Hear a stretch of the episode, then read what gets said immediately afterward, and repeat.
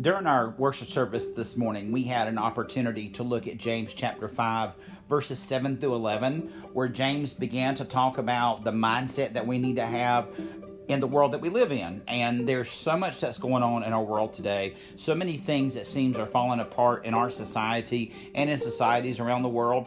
I, I just wanted to share this message with you today. I'm going to put it in chronological order with the rest of the messages that are to come in the next couple of weeks. But I think what James is going to say to us today is really important when it comes to being patient, establishing our hearts, not grumbling, and thinking about those that have come before us. So that's the reason you're getting this extra message today. We pray that it benefits you and that you're blessed by it. And as always, we encourage you to get in your Bible and to read your Bible and see what God has to say to you individually. Thank you so much. We're going to be in the book of James, and we're going to look today at verses 7 through 12. Um, we're going to wrap up next week with uh, verses 13 and following about praying and faith. Uh, we're going to talk about some different things there, but what we're going to talk about today is really the mindset that we have to have. Um, you know, it's amazing in life. Uh, many times, what we can handle in life depends on what our mindset is. If we go into something thinking something's going to be easy and it gets difficult, we get discouraged and we want to quit. You see that a lot with, I, I, know with teaching school, you see that a lot with kids. They get excited about the process, you know, about doing certain things. Oh, I want to play the piano. I want to play the guitar. I want to learn a language. But then once you start doing it, you realize why there are only a few people that are able to do those kind of things because it takes a lot of work and a lot of effort. But you know as well as anybody else that anything that's worth doing is worth doing well, and it's going to take effort and it's going to take time. And you have to go into those things understanding that you're going to get easily discouraged. Now, if, if, there's anything that we've seen in this particular passage, uh, this, this book of the Bible, as we've gone through the last couple of weeks, is if you were just to look at this book, um, there's a lot of things to be encouraged about. There's a lot of things that are, that, that are to, to stir us to joy. But what you realize as you look at the book of James and you think about what the people in the book at this particular time are going through, they had to be in it for the long haul. Uh, this wasn't a message that was you could learn it one day and then just put it in your filing cabinet and go back another day and learn something new. This was something that really would have to be gone back over again and again and again because the reality of suffering is that it tends not to go away very quickly. And when James is talking to them about suffering, when James is talking to them about perseverance, and he's talking to them about race, uh, being in a race and all the rest, he's wanting them to understand that this isn't just a one time patch or a band aid. This is a lifelong understanding, a lifelong living. And if we don't come to the scriptures with that mindset, and if we don't come to Jesus with that mindset, then we're going to be easily discouraged and fall by the wayside. And so, what James is doing as he's wrapping this book up is he's trying to help them understand that they have really got to have a mindset that this is going to be what it's going to be like, probably for the long haul in this time here. And even though, to be honest with you, eternity is going to be amazing and eternity is going to be wonderful, the truth is, like for me, I woke up at about 4 o'clock this morning or 4.30, and I've been up since 4.30, couldn't sleep. Some of you woke up, your back hurt and all the rest. You wake up some days, and the problems you left when you went to sleep are the problems that you wake up with the next morning. So even though we know this time is coming and that's to give us hope and to give us joy, the truth is we still have to wake up in the mornings while we're here and go through a lot of the same struggles. And so James here, as we go through, is going to say this. So let's just go and begin at verse 7 with that kind of at least hopefully mindset starting out. Here's what James says. Verse 7 Be patient, therefore, brothers, until the coming of the Lord. Now, I like Googling stuff. I, it's fun if you go on Google, you can find all sorts of stuff. But if you're like me and I don't have the dictionary anywhere where I can find one, at least a printed dictionary, you just go to Google and you'll type a word in. So I went to Google like any other person was, would, and I typed in patience. And I want to give you the, the definition that Google gave me. And of course, if you find it on the internet, it's true, right? That's what they say. It's true. Of course, that's a joke. But this was a, a very legitimate definition. Patience is the capacity to accept or tolerate delay, trouble, or suffering without getting angry or upset. And I don't know why that definition was worded in that way, but that definition really goes to the heart of what James is saying right here. We have to be patient in this time that we're here Because guess what? We're in this middle time, this middle delay, where we're experiencing all sorts of troubles, we're experiencing all sorts of suffering, we're experiencing so many things, and it would be so easy to get angry, and it would be so easy to get discouraged. But what James is saying here is, my brothers, be patient for the coming of the Lord. We don't know the day or the hour, okay? But one day, he's going to come back. What is it that Paul said? Paul says, I, I, I want to be with the Lord. This is my paraphrase, okay? I want to be the Lord. Like he said, it, it, I, I want to be with Jesus. He said, it would be better for you if I were to stay here in the body, okay? But I, there's a part of me that I'm ready to go ahead and, and get there. And I, will be honest with you. I mean, I'm not that old, but the older I get, I really see the just the, the, the joy of knowing that this, uh, this mess is going to end soon. Um, you know, it's, it's, funny now that we've automated everything and we've given everybody tablets and everybody computers and we're trying to make things easy for everybody. Really, it seems like most, a lot of people lost a purpose in life. They've lost their drive in life. And they just kind of sit there. And I've caught myself doing this and just wondering, is this really all there is to life? Getting up in the morning and just kind of going through my daily routine and coming home at night and sitting in the recliner or watching a little TV, going to bed, put my CPAP on, start over the next day the same way. Is that all there is to life? Well, at this particular time, these people were going through tribulation, they were going through trials, they were dispersed, they were sent out. And so they went through one day of pain and suffering and heartache, and they went to bed that night and they woke up the next day, another day of pain, suffering, and heartache. Oh my goodness, it's just one day is the same as the day before, and it's like a, a carbon copy. And if you're ever familiar with that movie Groundhog Day, where he relives the same day over and over again, he just keep reliving it and reliving it and reliving it, and just doesn't seem like life gets better. What James is saying to them and what he is saying to us be patient. God is going to come back and take care of this. And if He doesn't come back in the time that you're here in this world, be patient. Because when you close your eyes in this world and open them in the next, guess what? It's going to be worth the wait. You see, our problem is we want to rush things up and we want to hurry things up. And so, what James is going to tell us in this next verse, he's going to kind of give us an example of the mindset that we are to have. Look there in verse 7 again. He says, See how the farmer waits for the precious fruit of the earth, being patient about it until it receives the early and the late rains. You also be patient. I've never seen, and this could, I, you may have done, I've never seen a farmer out in the field saying, grow corn, grow. I've never seen that. Now, I think I'd be worried that maybe he got some of his pesticides or some of those other things, herbicides and whatever sides are out there, but I've never seen him, come on now, grow. You know what a farmer does when they get up in the morning? They look out in the field. And you know what's going to be there? What's there?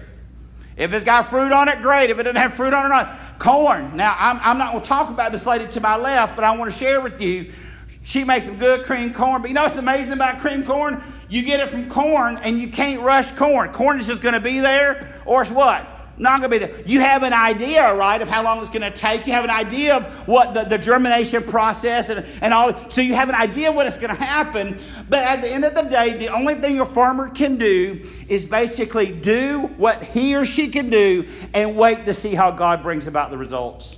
It is basically a pot boiling activity, watching water begin to boil. I can't stand doing that. I love my pressure cooker. I don't worry about it. I throw noodles in there, and sauce in there, and meat in there, turn that bad boy on. For 20 minutes later, I got some good spaghetti, okay? I, I, but, but if not, I had to sit there, wait for it to start boiling. I see that one little bubble at the bottom of the pot. I'm like, okay. And then, then, then the pot, if the pot's uneven, then this side's boiling and this other side's not boiling. And you're like, you've got to be joking me. And then I'm a timer person. If I know how long it's going to take, I want. So Jessica is kind of like throw it all in the pot and see how it happens. And I'm like, we're going to get it to boiling. Then I'm going to throw it in there. Package says 11 minutes. I'm going to cook it for 11 minutes. She's throwing a noodle against the wall to see if it's ready. Seeing it'll stick. Um, not anything wrong. She's not here, but something's wrong with her. I, we can share with that later. Now, uh, is that how you do it too? But she's throwing that noodle against the wall, see if that noodle's going to stick. But I'm sitting there looking, I'm waiting for that water to boil. And here's the thing is if you're waiting and you're watching and you're not patient, it'll drive you crazy. It'll drive you crazy. Are we there yet? Are we there yet? No, we're not there. Yet. Okay, five minutes later. Are we there yet? Are we there yet? No, we're not there yet. You're like, can't you just trust me that we're going to get there? Okay, yeah, I trust you. Are we there yet? Okay. You see, it drives you crazy. And what James is really saying here is this look how the farmer, what does the farmer do? He's waiting. He's waiting for a crop that he hopes is going to come to fruition. The difference with this is that we're waiting for a crop that God is going to bring to fruition. We're waiting for a day that God has promised and He's going to deliver on, okay? But that farmer, when he wakes up in the morning, that farmer, when she wakes up in the morning and, and they're looking out at that field, there's a patience in knowing that it's all going to come in its time. It's, all, it's going to grow when it grows.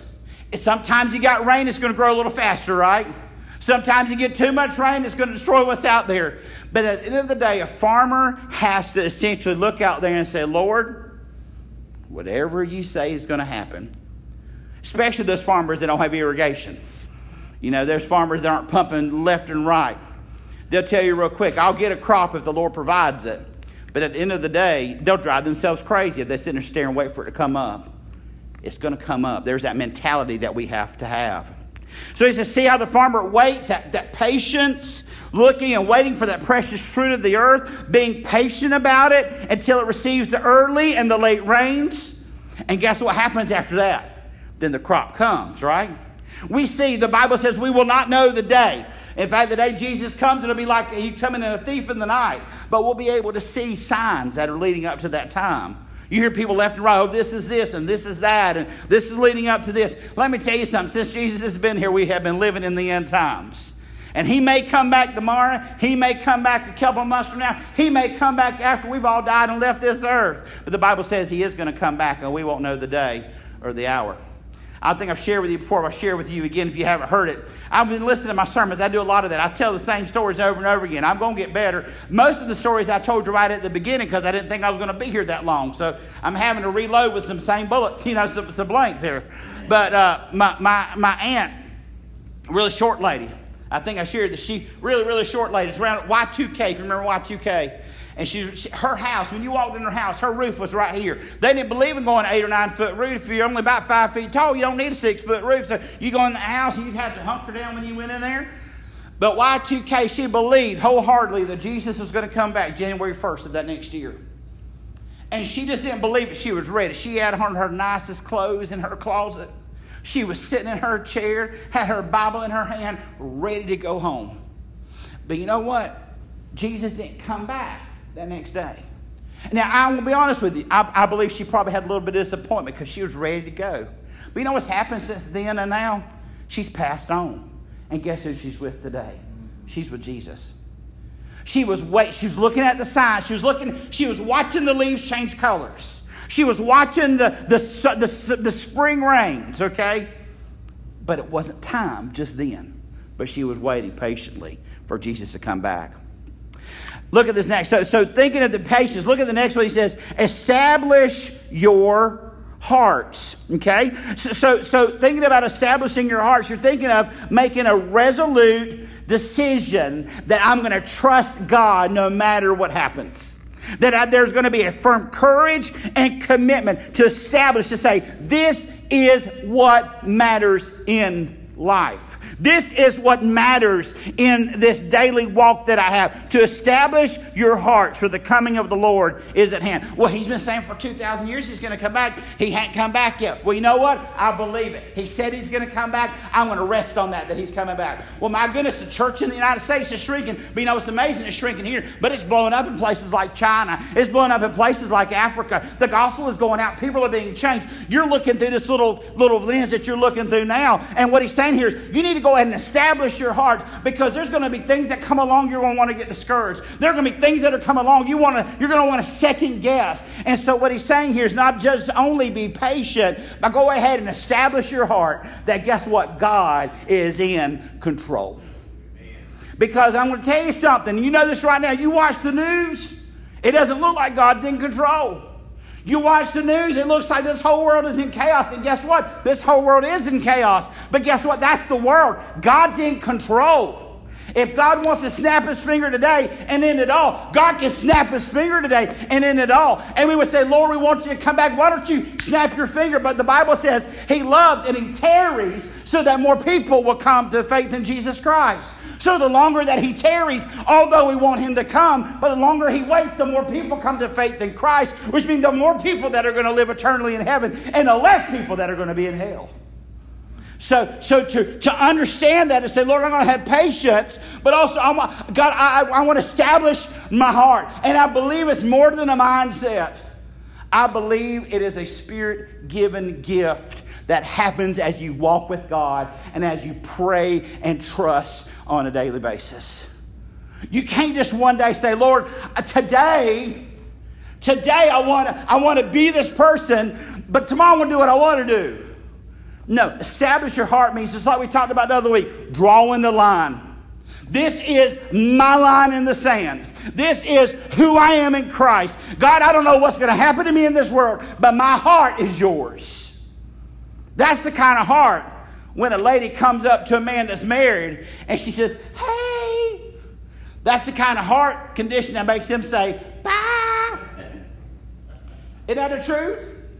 That's, oh, yeah, my wife. My wife's got my heart, okay? You get what I'm saying? You smell what I'm stepping in, okay? Establishing your heart, for the coming of the Lord is at hand. Now, he also says something in the next verse, which I think is really important. He says, Do not what? Grumble. How many of you have ever been to an amusement park? Okay? Everybody's excited, right? Woo, get to ride it. I'll never forget. We got to ride, I think it was uh, the King Kong ride at Universal Studios. Basically, I don't know why I got in line for that long to look at a big monkey, but that's what I decided to do. And it was so much fun. You get in there, like, oh, this is cool. And you're looking at that door, you're like, yeah, we're almost there. Then you get to that corner, and then you see a whole other room. And you're like, ah. And then you see the door, like, oh, we're almost there. You know. Then about an hour passes, and you're in the other room, and you're like, I don't think we're ever going to get there. And then by the fourth room, people are giving up, aren't they? And they're getting mad. You got people sitting on the ground with their kids. They're like, can you believe we've been sitting in this line for three hours? Then they want to give up, but then there's always that person says, Oh, I'm not giving up now. I'll stay here for three hours. I'm going the rest of the way. They'll be there for five days in that line just to see a robotic monkey. Okay? They're, they're, just, but, but that's our tendency. We get tired. What do we want to start doing? We want to start grumbling. Let me tell you something. You let people get hot, Oh my goodness, they'll start. I can't believe we're out here in the heat. I'll never forget, uh, a couple of weeks ago, uh, Chris Wallace and Donald Trump were doing an interview. And Donald Trump wanted to do the interview outside. Chris Wallace wanted to do the interview inside. And so they're out there, and I mean, Trump is sweating, and Chris Wallace is sweating, and they're both getting ill because it's hot. And, um, and Trump says, my goodness, it's hot out here. And then Chris Wallace says, Well, I wanted to do the interview inside. You're the one who wanted to come out here. But the longer the other, the more aggravated they got. It's funny. That's you know most crimes happen during the summertime in the summer months, right? It's that heat. It gets everybody elevated. It gets everything just going, and it just it just brings out the worst in people. Pressure does the same thing. Pressure can bring about the worst in people. You know, it, it takes a lot to have everything pushing on you from every angle and to bring out a diamond. It happens, okay? It can happen. It, it, it's, it's hard to let all that irritation come about like in a clam and produce a pearl. But that's really the image that we see here in this scripture to establish out your hearts. And then when you do get to that point to where, because we're, we're still going to get discouraged. I mean, that's the reality. We're still going to hit those moments where we're ready to give up, and we're still going to hit those moments where we're frustrated. Even the most godly people I know have their moments to where they look just like me, all right? But James is saying, don't grumble against one another so that you may be judged. Because guess what? The judge, Almighty God, is standing at the door. But instead of that, as an example of suffering and patience, brothers, take the prophets who spoke in the name of the Lord. What happened to those prophets that spoke the, in the name of the Lord? They were martyred, they were killed. I, am trying to think of even one that really made it to. Uh, was it James or James or John? I'm trying to think who brought made it to old age. But they were martyred. Some of them were stoned to death, some of them were starved, some of them were hung, some of them were crucified. Don't you think they would like to just have a just a aggravating toothache of a life as opposed to something like that?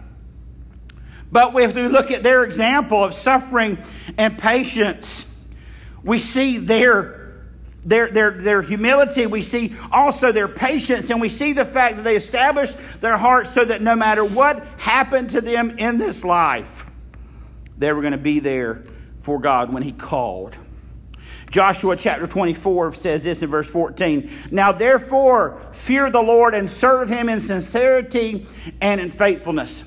Put away the gods that your fathers served beyond the river and in Egypt and serve the Lord. And if it is evil in your eyes to serve the Lord, choose this day whom you will serve. Whether the gods of your fathers served in the region beyond the river, or the gods of the Amorites in the land that you dwell. But as for me and my house, we will what? Serve the Lord. So when you establish your heart and when you look at the example, you draw that line and say, I don't know what you're going to do. I don't know what this world is going to do. I don't know what you're going to do to me. But I know in here that I'm going to be for the Lord. I know in here that I'm going to hold on to the goodness of God and the graciousness of Christ to forgive me for my sins. And look what it says as we close this morning in verse 11 Behold, we consider those blessed who remain steadfast. And we talked about this guy last week. You have heard of the steadfastness of Job and you have seen the purpose of the Lord, how the Lord is compassionate and merciful. Though you slay me, yet I will praise you. Though the world fall apart around me, yet I will praise you. James says, Brothers and sisters, be patient. Brothers and sisters, establish your hearts. Brothers and sisters, you don't have a thing to grumble about. So stop grumbling. Brothers and sisters, look at those that have lived a faithful walk and see what they went through, but then also see what they received. The Bible says the gift of salvation is like a person who sold, who sold everything they had and bought a field because they knew there was treasure in that field. To give it all up and to find Jesus. Jesus looked at the rich young ruler and he, the guy said, What can I do to inherit eternal life? And the guy started listing these, uh, Jesus started listing these things. And the guy said, Oh, I've done all those. And then Jesus said, Okay, sell everything you have and follow me. And what happened? The guy walked away sad. His heart was not established. Our heart has to be established.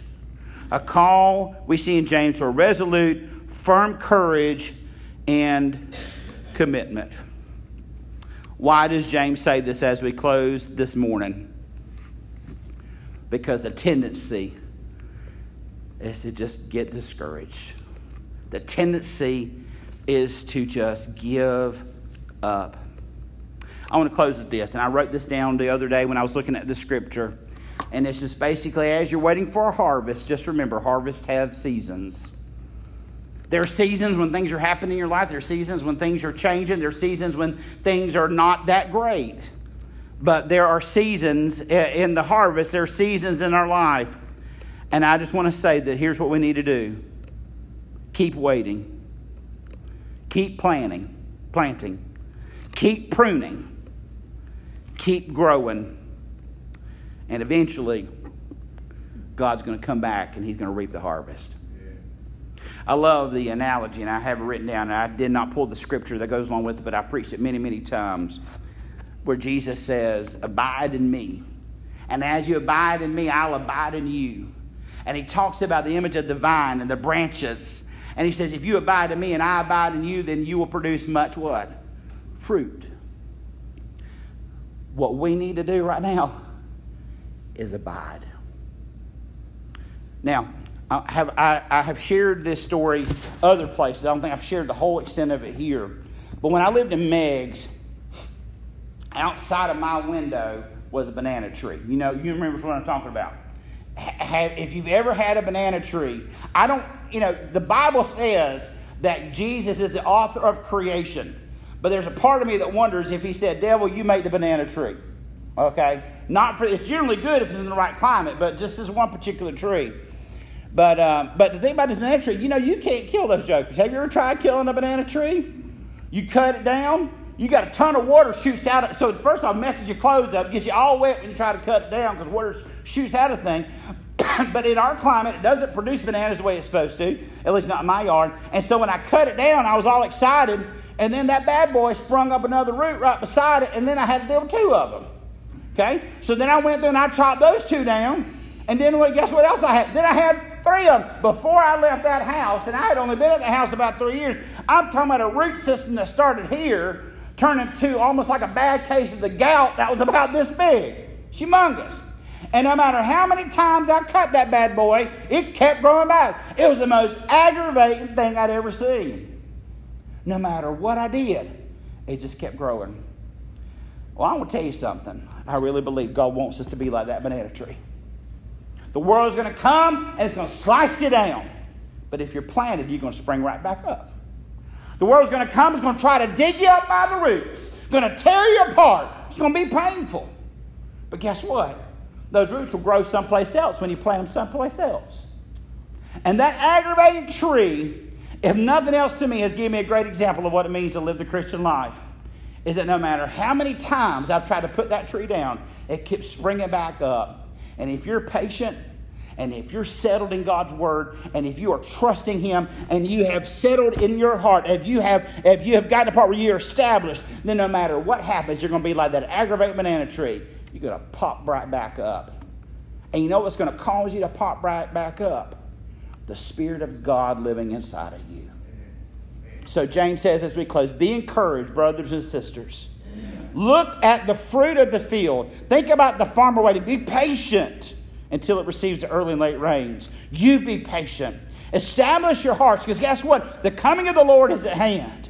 Verse 9 Do not grumble against one another, brothers, so that you may not be judged. Behold, the judge is standing at the door. As an example, verse 10 of suffering and patience, brothers, take the prophets who spoke in the name of the Lord. Behold, we consider those blessed who remained steadfast. You have heard of the steadfastness of Job. You have seen the purpose. I love that word, purpose of the Lord. How the Lord is compassionate and merciful. God, I don't know I'm going through this. So He can show you how much better it can be at the end. May God bless the reading and the teaching of His word. Let us pray together as we close. God, we thank you again this day for the benefits that you have given us in knowing you, that you have caused a message that started across the world to make its way to this area. And from this area, it spread out so that we in this place are today hearing about you, hearing about your sacrifice, hearing about the salvation that comes in Christ alone. And God, we pray as we see this world falling apart around us, we pray that even though this world has shallow roots, that our roots would run deep.